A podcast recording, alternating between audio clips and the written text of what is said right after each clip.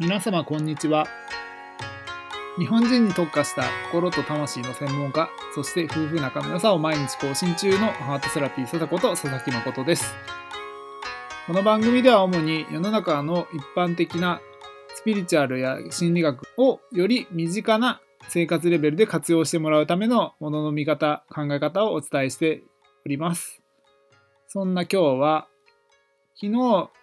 お休みラジオでもちょっとお伝えしたんですけれども、期待することについてちょっと補足がありますので、そちらをお伝えしていきたいと思います。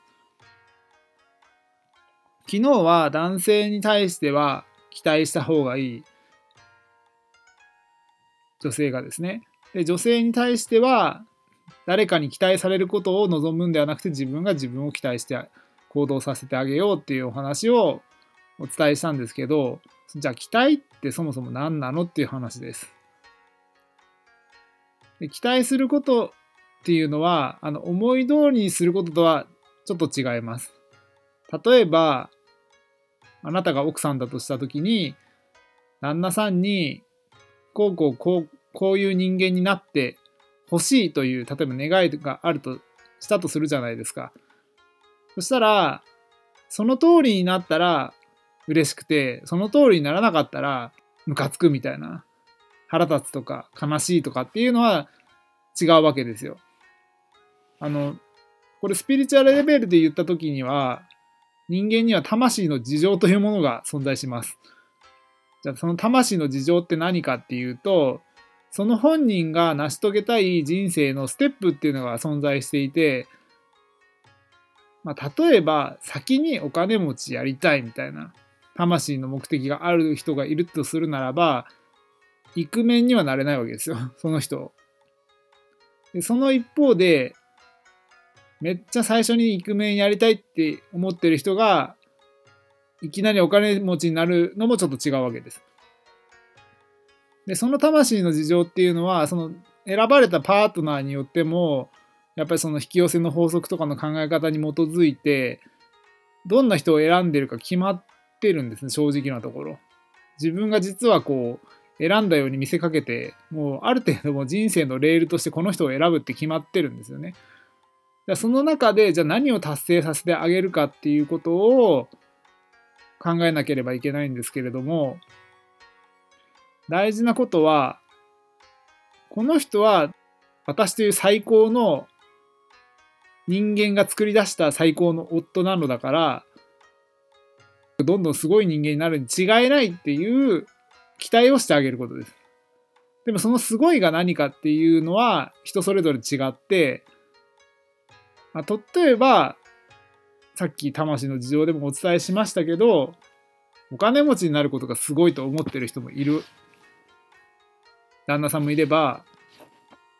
超奥さんに優しく接してくれる人がすごい旦那かもしれないわけですよ。でもその定義っていうのは実は奥さんが決めれるわけじゃないんですよ。たまたまそういう人を選ぶことはあり得るかもしれないけれども、選んだ時の自分の、ま、波動のステージっていうのがあるんですけど、その周波数のステージによって選ばれるパートナーっていうのはどうしても変わってしまいます。なので、例えばシングルマザーの経験者で再婚しましたっていう人がいたとしたら、1回目の結婚では全然違う人を選んだけれども2回目の結婚ではその自分が望んでいた方向性の人を選ぶってことが、まあ、大いにありえます。じゃそれは何が変わったかというとその人の生きる方向性だったりとか魂の目的が見つかって持っている周波数が変わったんですよ。だから違う相手を選べるようになったっていう、まあ、原理で成り立つんですけれどもまあ大体早く結婚した人とかに関してはやっぱりその成熟してない状態で結婚することになるのでお互いに未成熟な状態です。ってことは結構いろんな課題を抱えて生きていきながらでもお互いに成長していくっていう過程を楽しむプロセスでもあります。その中で長年付き合ってくるとなんで私のこと分かってくれないんだろうとかなんでこの人全然働かないんだろうとか、なんかいろんな多分こう不満とかが出てくると思うんですけど、実際には自分がそうさせてる可能性もあるあるんですよ。本当はすごい働く人間だったはずなのに自分がダメンズにしているパターンもありえます。なので、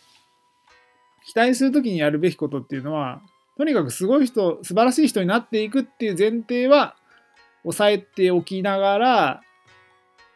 思い通りになるとは限らないっていうことを理解することです。ただし、願いは伝えてほしいんです。私はこういう夫になってくれたら嬉しいっていうことは伝えてほしいんです。でもなるかどうかは最終的に夫が決めます。まあ、よくあるのが、例えばタバコを吸わないで健康的な夫になってほしいみたいな願いがあったとしても、でもそれが、それを決めるのは最終的には夫なので、タバコをやめてくれるかどうかはわかりません。でもその代わり、その成長していく中でタバコをやめることもあれば、成長していく中ですごい別な方向性から健康オタクになることもあれば、何が起こるかわかんないんですよね。なので、奥さんはそれを止めてはいけません。ただし、願いは伝えましょうっていうのが本日の結論です。まあ、そんなわけで、あの、期待をするときにやるべきこととしては、まずは思いはいっぱい注ぐってことです。あなた素晴らしい人間になるっていうことを私は知ってるからねっていうことを期待した眼差しで見届けながら、私は私でこういう風に生きてくれたら嬉しいなということは伝えます。だけど、その思い通りにならないことも理解した上で伝えるっていう。この3つのポイントを持ちながら、まあ、皆様も人に期待したり、自分に期待したりして、自分を育んでいってみることをお勧めします。はい。そんなわけで、今日の配信もこれで終了になります。また、お休み前にもしかしたら何か配信するかもしれませんので、その時もお付き合いいただけたら嬉しいです。それではまた次回お会いしましょう。